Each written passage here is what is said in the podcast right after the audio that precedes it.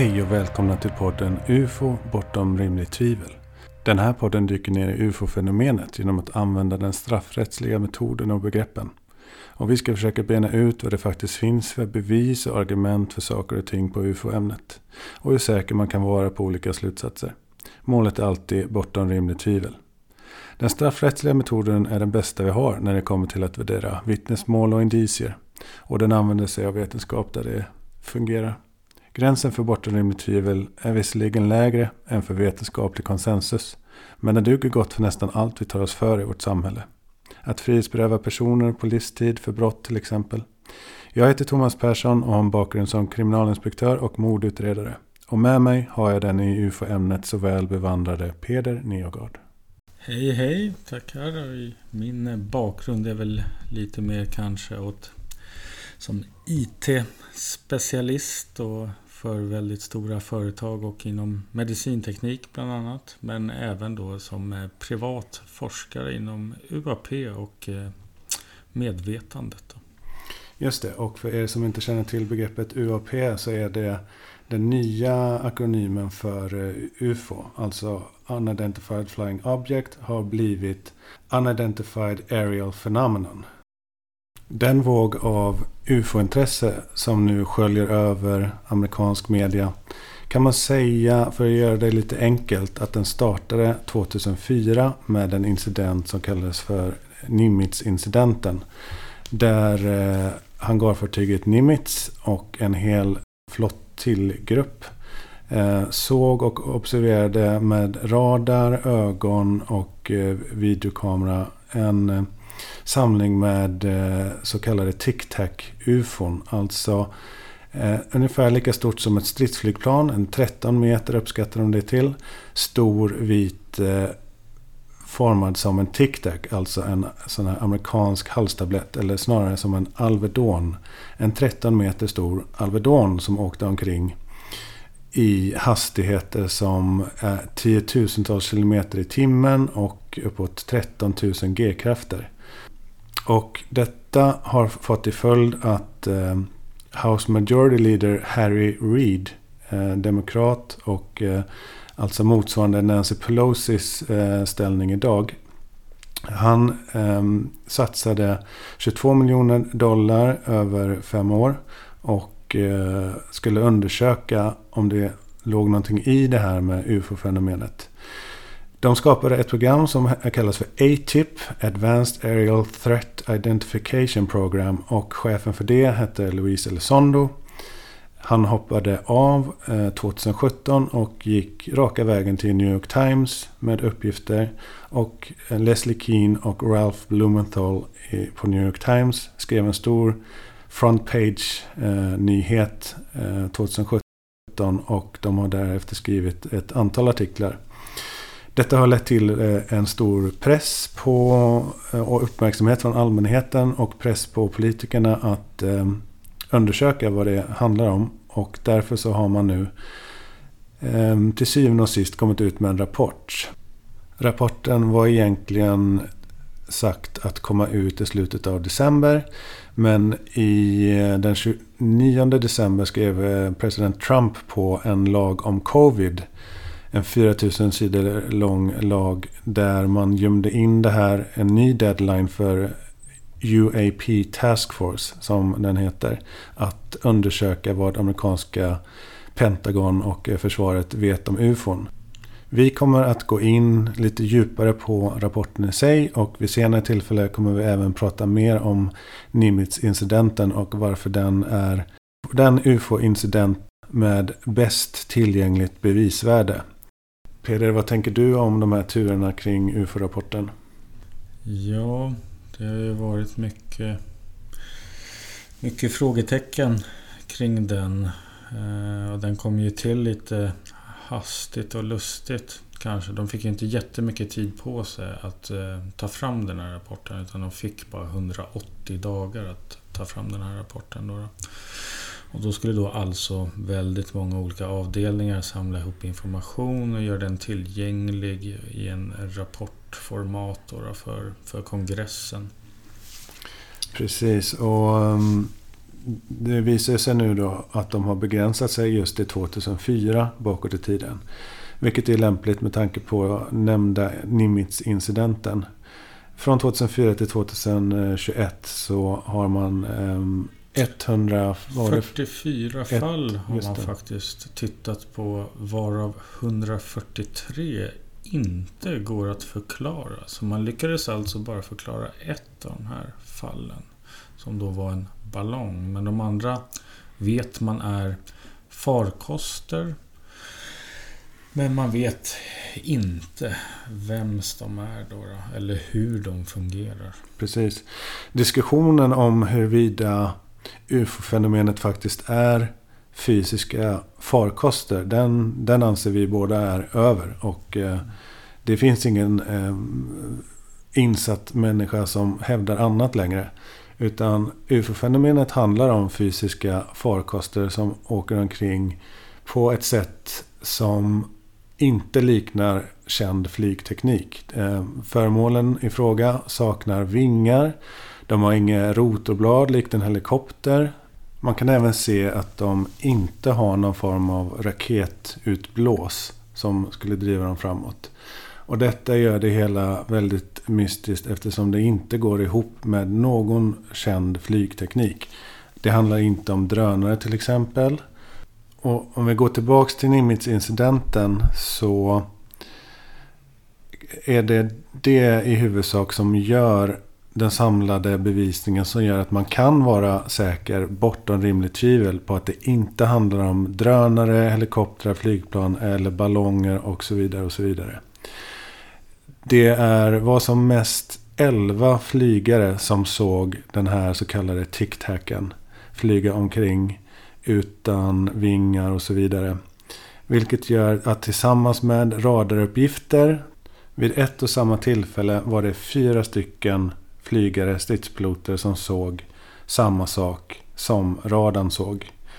Detta gör att man kan faktiskt vara säker på de här vittnenas berättelser. Inom straffrätten så ser man till två olika parametrar när man bevisvärderar vittnesmål. Och då ser man till tillförlitlighet och trovärdighet. Trovärdighet är om vittnet i fråga verkar tala sanning, vara sanningsenlig. Det ligger lite i oss människor att eh, kunna bedöma eh, om någon kan berätta detaljer, klockslag, om de är stabila i sitt vittnesmål och inte ändrar sig och så vidare. Tillförlitlighet är den andra parametern. Och då ser man till om vittnets uppgifter går att lita på. Har vittnet bra syn om det handlar om synintryck? Har den eh, andra vittnen som säger samma sak? Och det är precis det vi har. Jag skulle påstå att i fallet med Nimitz så är det så pass många eh, stridspiloter och radarobservationer som talar för exakt det som vittnena säger. Därför så kan man faktiskt lita på vittnesuppgifterna. Precis som en mordrätt, mordrättegång kan man komma fram till att vissa vittnen faktiskt talar sanning. Och hade det här varit en mordrättegång så hade det blivit fällande dom på att det åkte omkring ett UFO i flera tusen kilometer i timmen och eh, med 10 till 12 000 G-krafter. Vad säger du Peder? Kan man lita på de här vittnesuppgifterna? Ja, det tycker jag. Eh, tittar man på en av piloterna som har klivit fram då, David Fravor, så har han en väldigt hög trovärdighet som Commander of the eh, Black Aces Unit då, då och även eh, utbildad via Top Gun. Så det här är en otroligt välutbildad person med, med hög trovärdighet. Just det, han var väl även ansvarig för Los Angeles eh, flygrum efter 9-11 attackerna för mig. Ja, men det stämmer nog. Det känns bekant.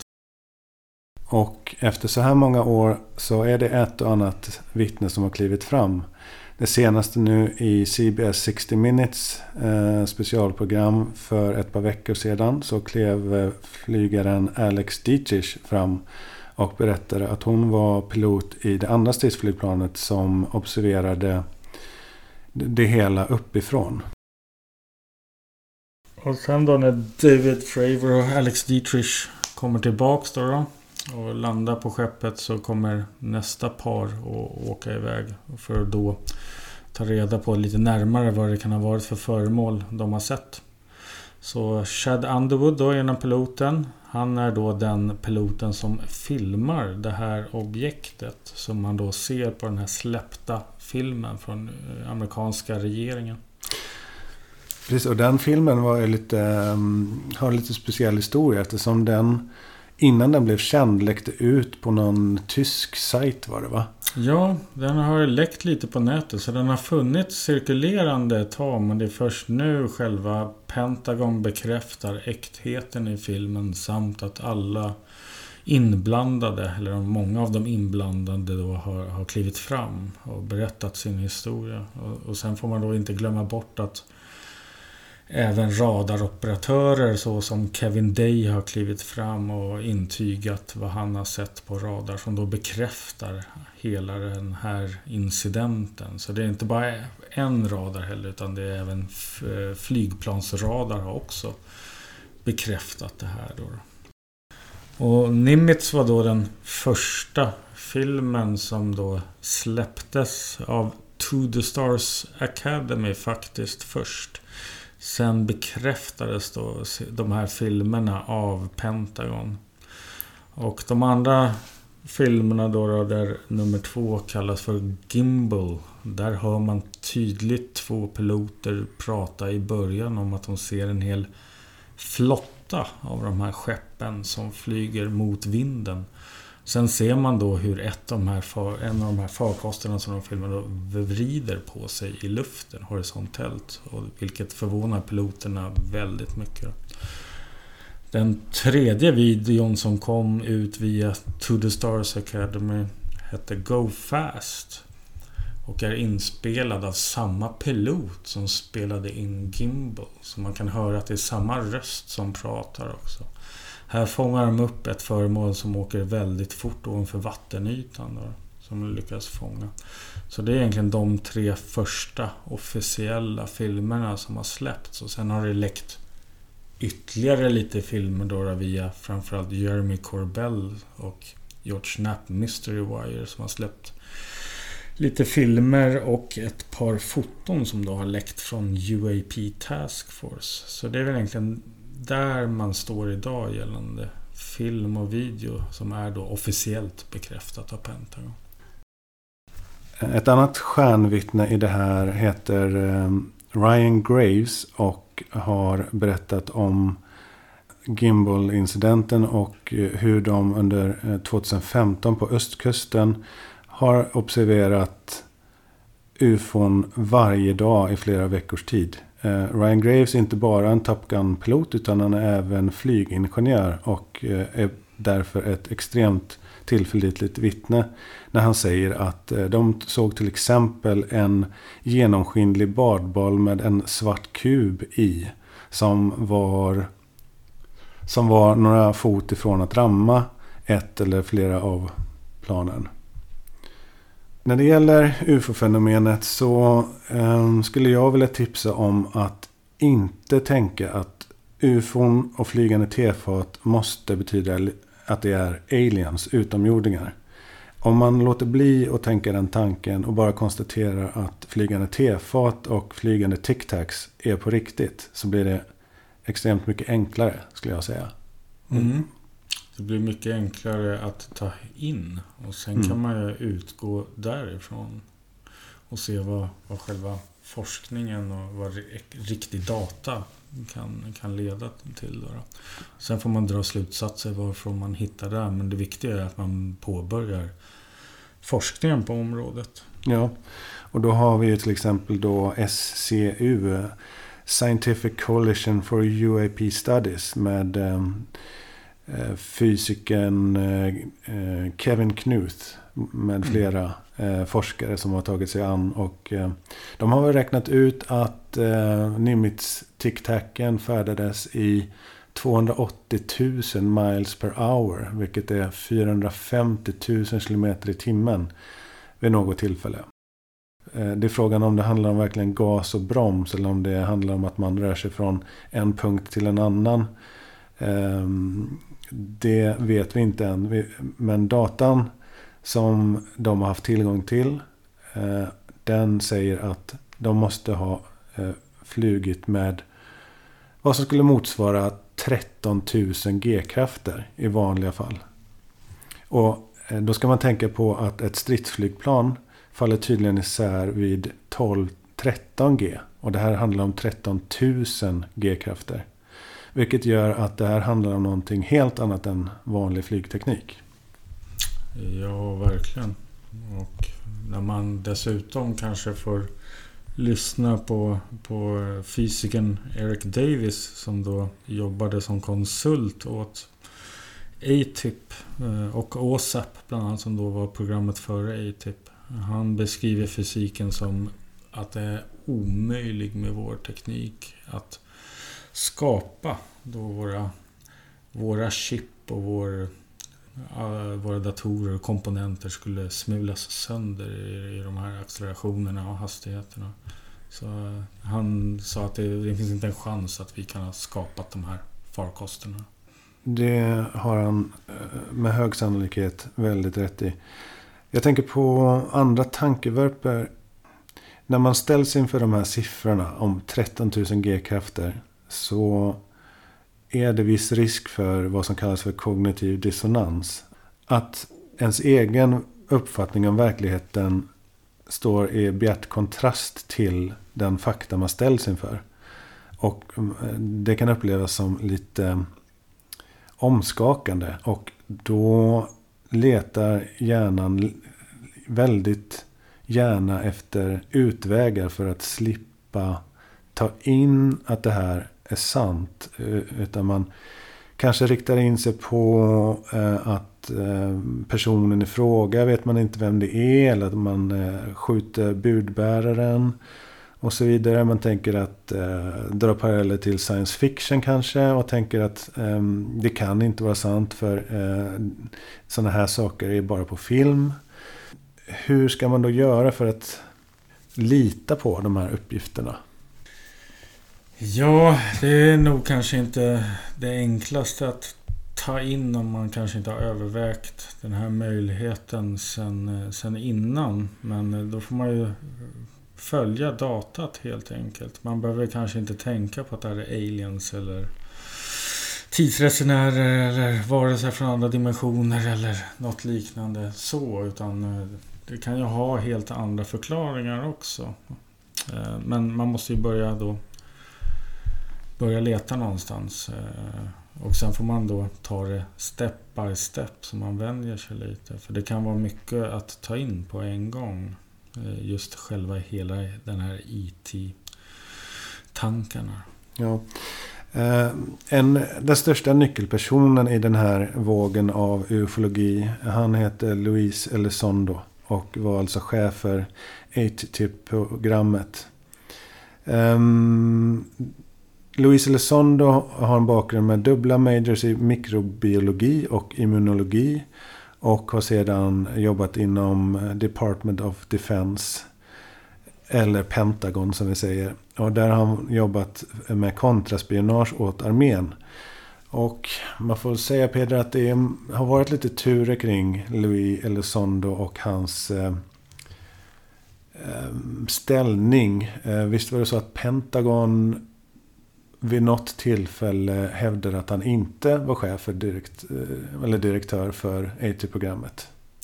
Ja, de, eh, dels när han gick ut 2017 så bekräftade de att han hade jobbat för dem men inte för några UFO-program. Och ATIP hade absolut ingenting med UAP att göra.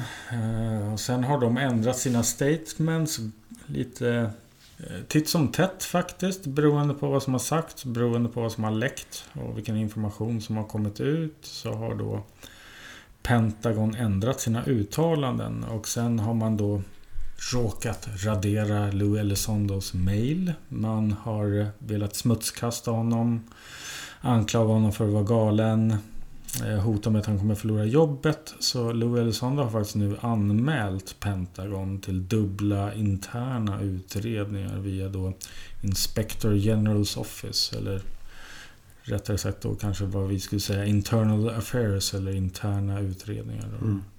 Men kan man säga att den diskussionen också är över nu? Det, det står ganska klart att eh, Louise Elizondo har varit direktör för ATIP. Han har varit chef för ATIP-programmet. Ja. Och Harry Reid har ju skriftligen lämnat ut dokument som styrker det här. Och eh, flera vittnen har bekräftat Louis Elizondos roll i det hela genom att vittna att de har då blivit utfrågade, de har varit på plats och så vidare. Alltså det, det finns, det tycker jag är utom all rimligt tvivel att han har haft den här tjänsten som han har sagt. När Luis Elizondo hade samlat ihop det han eh, var satt att göra, nämligen att eh, AT-programmet hade samlat in en hel del information och vittnesmål från enbart amerikansk militär. Så stod han med eh, uppgifterna och visste inte riktigt hur man skulle redovisa det. Och förutom att gå till New York Times så sökte han även att göra en eh, tv-serie av vittnesmålen. För hur berättar man bäst om vittnesmål? Jo, det gör man med video.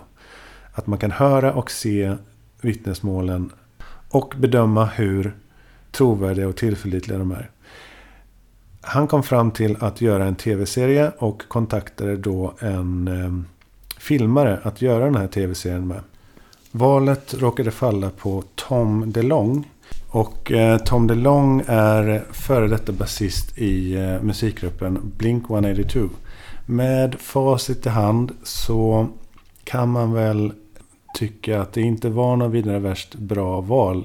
Det är lätt att smutskasta Tom DeLong. Eh, han eh, skriver mycket fantasifulla böcker och blandar fakta och fiktion på UFO-ämnet. Men tv-serien Unidentified Inside America's UFO Program är dock inte om Tom DeLong. Oavsett vem som har filmat så handlar den om amerikanska militärers observationer av UFO-fenomenet. Och eh, Luis Elizondo har, efter han sa upp sig, så gick han till Leslie Keane, som sagt var, och New York Times. Men han hade kvar sin eh, säkerhetsklassning. Vilket gjorde att han kunde hoppa på företaget To the Stars Academy tillsammans med Tom DeLong.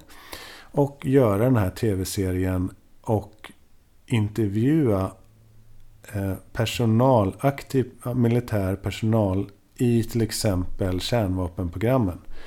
Och det gör man inte hur som helst. Så att han har kvar sin eh, access tillgång till eh, personal i amerikanska kärnvapenprogrammet talar sitt tydliga språk för att han har fått eh, godkänt från högre ort, skulle jag säga. Ja, det skulle jag också säga. Det, om jag tolkar det rätt när man lyssnar på de intervjuer de har gjort och det så har det varit ett litet som ett krig eh, ovanför då, då där Lou Elizondo av olika befäl har olika trosuppfattningar. Då, Just det. Vissa då stöttar Lou Elizondo medan andra vill bara sopa under mattan och säger att det är satanister och, eller ja, demoniskt. Då, då. Han har och, sagt att eh, det är många äldre militärer som har blandat in religion och tycker att det är typ satans påfund det här och mm. inget man ska hålla på med. Nej, det ska man inte pilla med helst. Utan allt ska vara som vanligt och bara rulla på. Mm. Och det är väl där det har eh, fått som mest motstånd. Då, då. Så det är väl den mm. biten de försöker luckra upp och det är det de har att kämpa emot. Ja. Department of Defense eh, brukar kallas DOD och man kan säga Pentagon också. Det är en gigantisk apparat med eh, miljonen eh, i personal åtminstone. Och det står ganska klart att det finns helt olika viljor att ta itu med UFO-problemet eller UFO-hotet eller vad man vill kalla det inom DoD var på detta starka motstånd. Och så är väl USA i, i allmänhet ibland när det blir religiöst. Det kan bli på gränsen till fundamentalism. Det är väl inte så riktigt kanske vetenskapen utvecklas och framförallt inte på det här området. Som där det mesta redan är tillräckligt tabu som det är. Men jag tror ändå att det är en förändring på gång i och med det vi får se. Och majoriteten är, har ju faktiskt inte den hållningen utan det är väl som man säger, det finns väl några djupa fickor med lite gamla stofiler kvar som behöver rensas ut fortfarande. Då, då. Och det är därför man är väldigt mån om att få upp så mycket information som möjligt i ytan och informera kongressen och senaten så att man kan ta så kallad legal action därifrån då, och följa processerna. En annan viktig spelare i detta är Marco Rubio och Marco Rubio, för er som minns eh, amerikanska primärvalet. När Trump blev vald så var han en av de eh, sista kandidaterna mot Trump och eh, var väldigt populär. En eh, lite yngre kille med bakgrund från Kuba som nu är den som eh, bär fanan eh, om ufon i kongressen. Och eh, ja, du vet lite mer om honom Peder. Han eh, har varit en del av det här UAP Task Force som jag förstår det. Eh, ja, han var väl egentligen den som blev utsedd att leda den här, som jag har förstått det då. då. Direkt eh, när den blev utsedd. Och som jag förstår det så är alltså UAP Task Force blev då efterträdaren till ATIP kan man säga. Och den drevs också från början, som vad jag vet, av en från in från Naval Intelligence. Som jag minns inte riktigt namnet på honom. Han ska vara ganska driven. Men även han blev ersatt av en annan person då. då som då skulle ha spelat ner lite på den här UAP-frågan. Eh, det har varit väldigt kämpigt kan man väl säga också. Men där har ju då Marco Rubio som sagt tagit steget fram och visat framfötterna och drivit den här frågan. Och piskat på den här frågan ordentligt så att den har fått lite mer gehör bland hans kollegor. Då. UAP Task Force är Marco Rubio en del av och i, på juni 2020 så gav de sig själva ett uppdrag. Och jag läser från uppdraget som mynnade ut i den här eh, rapporten som just har kommit. On June 24 2020, the Intelligence Committee voted to require United States Intelligence Committee, alltså sig själva, and the United States Department of Defense, alltså Pentagon, to publicly track and analyze data collected on unexplained aerial vehicles. Alltså i uppdraget till UFO-rapporten från UAP Task Force så säger man klart och tydligt att Uppdraget handlar om att publicly track and analyze data collected on unexplained aerial vehicles. Den här diskussionen om att det kan handla om naturfenomen hör man vissa säga till exempel. Eller misstag i form av solkatter eller och så vidare. Den, det är så pass uteslutet att det inte är värt att eh, gå runt och tro att det finns en chans egentligen skulle jag säga. Vissa naturfenomen kan väl uppträda fysiskt men inte i den här klassen. Och det är väl det som rapporten också har visat på. Att det inte är några naturfenomen utan det är faktiskt fysiska föremål som flyger runt. Precis. Och jag tror att i rapporten så tror jag det finns runt 18 eller 22 incidenter som, där man då har fångat de här på flertalet olika system. Då. Mm. Så det är inte en radar eller ett en flygplan utan det är flera samtidigt som ser det. Mm. Radar utesluter en hel del, eller hur? Man, mm. eh, en hallucination kan inte radarn eh, vittna om. om. Om radarn ser någonting så är det ett fysiskt föremål. Och i fallet med Nimitz-incidenten återigen, som vi ska djupdyka i lite senare. Den bekräftar ju att det här föremålet, tic-tacen, att den faktiskt rör sig med intention. Om man ser på filmen, om man lyssnar på radarobservationerna eh, som är gjort och framförallt lyssnar på stridspiloterna som såg det med egna ögon. Så rör sig den här, det här ufot, tic-tacen, med intention. Och ganska tydligt med en intelligens bakom. Och eh, den som vill påstå att det kan vara ett naturfenomen den måste då eh, sträcka ut begreppet naturfenomen till, till den punkt att eh, jag inte längre köper eh, definitionen av naturfenomen. Vad tycker du om det resonemanget? Mm, det låter helt rimligt. Skulle det där vara ett naturfenomen så då måste man hitta på en jäkligt bra förklaring. Ja, ja men det finns ju de som det till exempel blir pratar om extremt långsökt. Ja. ja, plasma till exempel. ja, eller som Mick West sa. Fiskmås. Ja, Eh, Eller en flock med fiskmåsar. Och det, det blir nästan bara ett hån mot Ja. piloten också då. Som dessutom är tränad för just sånt här. precis. Man får inte glömma att en pilot kan identifiera ett, ett flygplan, om det är fiende eller vän, på väldigt långt håll. Ja. Det-. Det ingår ju såklart i deras uppdrag att vara väldigt bra på att identifiera Mm. flygande föremål. Det, det är vad de gör i mångt och mycket. Mm. Att kunna identifiera saker och ting. Så att Eh, de skulle ta fel på en ballong eller en, en fågel, det, det, då är man ju verkligen och rycker i halmstråna. Ja, det kanske har hänt någon gång vid eh, någon första sekund eller någonting sånt där. Att Mm. man eh, ser ett föremål som inte visar sig vara det man trodde. Men det, det är inte det de här 144 fallen handlar om. Det är uteslutet sedan länge. Eh, amerikanska försvaret är det bästa i världen. Med råge och deras teknik och eh, tränade piloter går att lita på om man har tillräckligt mycket data och eh, sammanlagda vittnesmål och så vidare. Det är ingen idé att hålla på och tro att det här inte handlar om fysiska farkoster.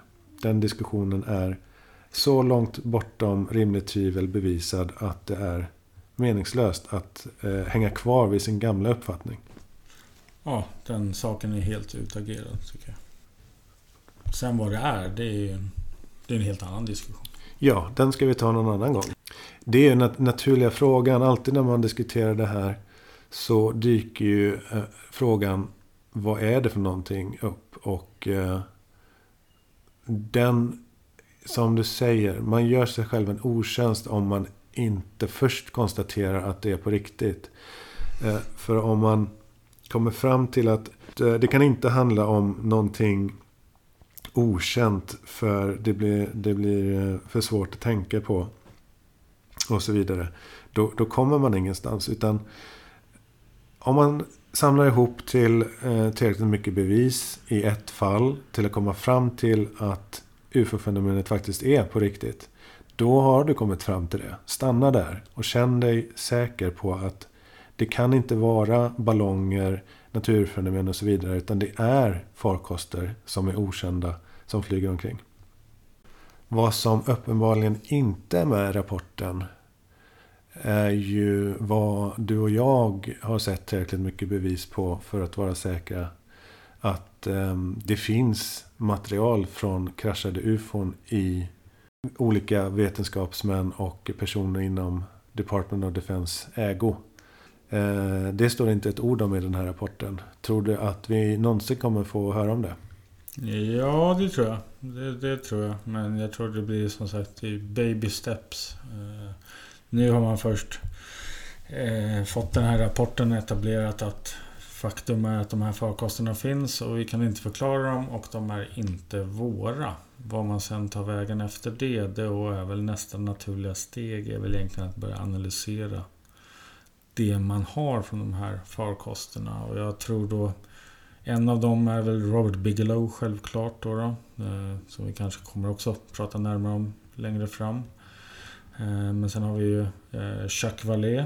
Han har ju ett antal bitar som han analyserar då, då tillsammans med Gary Nolan som är en väldigt känd biolog. Kan man säga att Jacques Vallée är världens främsta ufolog?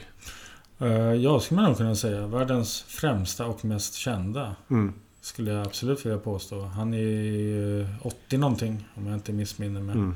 Så det, han har hållit på sen innan Project Blue Book. Eh, Han var även med i Project Blue Book. Vad var Project Blue. Book för någonting? Project Blue Book var... Man kan säga så här för att ta det i rätt ordning. Så, eh, 1947 så inträffade det man tror är Roswell i USA. Där ett rymdskepp kraschade. Samma år skapades Project Sign för att utreda utomjordiskt liv. Som sedan blev eh, Operation, det, Project Grudge. Och den sen växte till Project Blue Book där då US Air Force granskade UFO rapporter eh, i slutet på 60-talet, början på 70-talet. Där. Rapporten från UAP Task Force kom på midsommarafton och eh, den inleds med att prata om UFOn, eller UAP då, som ett hot. Och för att sedan nämna det som ett potentiellt hot. Lite för att eh, det är så man kan få stöd från kongressen och Department of Defense att eh, använda sina medel. Eh, deras uppdrag är trots allt att eh, säkra den amerikanska befolkningen. Och eh, så länge man inte är säker på att det inte är ett hot så måste man betrakta det som ett potentiellt hot. Men samtidigt så finns det många ufologer som ifrågasätter att det är korrekt att kalla det för ett hot. Vad säger du om det? Mm. Jo, det finns ju två läger kan man väl säga där lite grann.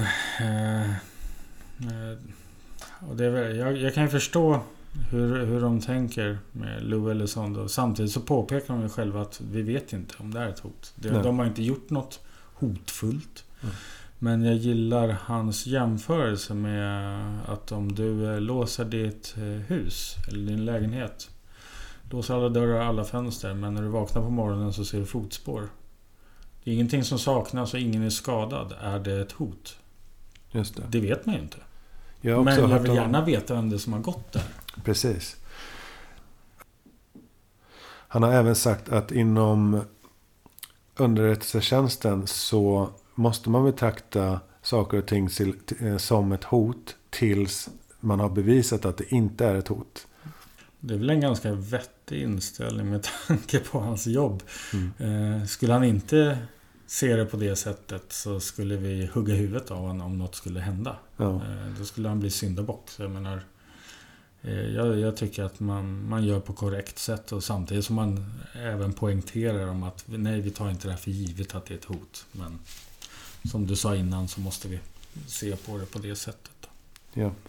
Rapporten säger också att det, den är till för att skapa underlag till nya processer, policies, teknik och träning för eh, amerikanska försvaret gällande UAP-fenomenet. Så vad kan man tänka där då? Det är väl hur man ska rapportera. Rapportering, chain of command. Ja. Eh, hur, ska man då analysera det här och samla in film, radar?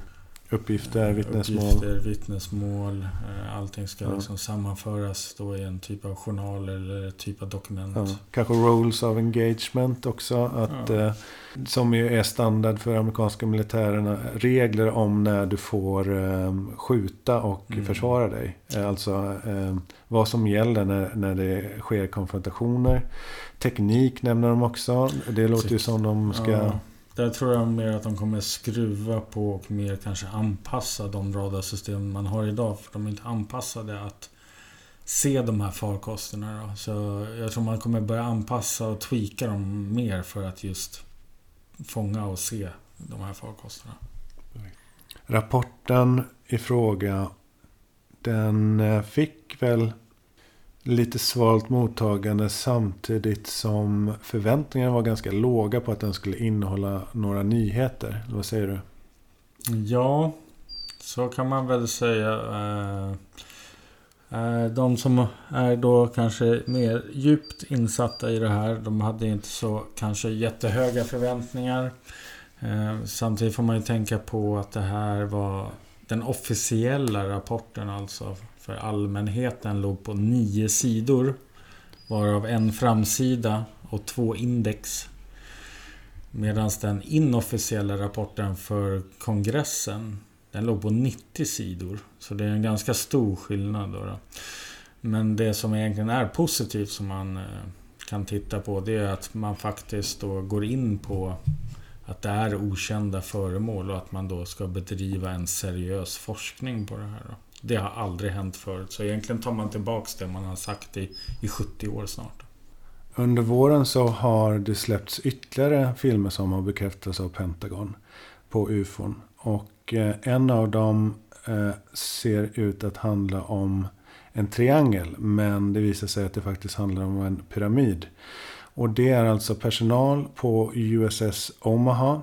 Ett eh, stridsfartyg, amerikanska flottan. Filmen är tagen av en eh, mobiltelefon, en iPhone. Från en eh, ur personalen på eh, USS Omaha. Som har tagit telefonen, stoppat den bakom sina NVG, Night Vision Goggles, alltså mörkerseende. Och filmat en pyramid. Det ser ut som en triangel men alla uppgifter säger att det handlar om en pyramid. En stor flygande pyramid. Det som blir kruxet med den där är att den ser ut att blinka i samma hastighet som eh, kommersiella flyg gör. Positionsljus alltså. Men detta har man kommit på att det handlar troligen om reflektion från USS Omaha. I fredstid så har USS Omaha eh, positionsljus till exempel på helikopterplattan. Om det är så att den reflekterar de här ljusen så är det det som förklarar varför den blinkar exakt som positionsljus på vanligt flyg. En annan diskussion har handlat om att det finns ett fenomen. Om du har en triangulär slutare på en kamera så kommer lysande objekt som är i oskärpa att se ut som hålet, alltså slutaren. Om du då eh, har en triangulär formad slutare så kommer ljusfenomen ur fokus att få en triangulär form. Det är bara det att det är inte det det handlar om. Det kallas för bokefenomenet. Eh, och vi vet att en iPhone inte har en triangulär slutare. Det skulle vara vida känt ifall ljus fick triangulära former av en iPhone. Eh, när det gäller mörkerglasögonen så är det inte en kamera. Man ser att linsen i fråga inte är triangulärt formad utan den är rund. Uppgifterna från både US Navy och från UAP Task Force är att det här handlar om flygande pyramider. Flygande tresidiga pyramider. Pyramider har ju faktiskt fyra sidor. Den diskussionen har pågått ett tag. Det är många som inte har velat tro på att det där är riktigt. Vad, vad säger du om den? Eh, jag eh, måste erkänna att jag trodde först också att det var ett flygplan när man såg de här blinkandet då. då. Men eh, ju mer man tittar på det där så förstår man att det är nog inget flygplan. Och när man börjar inse att det kanske inte bara var en farkost utan det är ganska många farkoster. Så blir det hela genast mycket mer intressant. Och om då och då alla ska vara då pyramidformade. Och som den informationen som har läckt ut lite från besättningen det är att det alltså svärmar av de här pyramiderna runt de här skeppen. Och inte bara ett skepp utan det har skett flera gånger tydligen då. då. Men eh, just USS Omaha är väl det enda som vi kan säga är bekräftat och där man då har visat film ifrån. Man gör inte diskussionen någon större tjänst om man inte tror att amerikansk flotta efter kontroller och så vidare har koll på eller inte har koll på kommersiellt flyg. Ehm, det är ganska självklart att de vet vad de håller på med och inte misstar eh, ufon för ehm, fel. Att de inte misstar reguljärt flyg för att vara ufon. De har såklart järnkoll på luftrummet runt omkring sig. Ja, självklart. Och framförallt när de kör träning. Då, då, har de ju koll på allting som rör sig i området. Och eh, de skulle lätt kunna se på transpondern vad det var för typ av flyg också. Som rör sig om det hade varit ett flyg också. Eh, sen eh, om man då jämför det här med den radarbild som man även har släppt. Där de filmar radarn där man ser upp till 14 föremål flyga runt det här skeppet.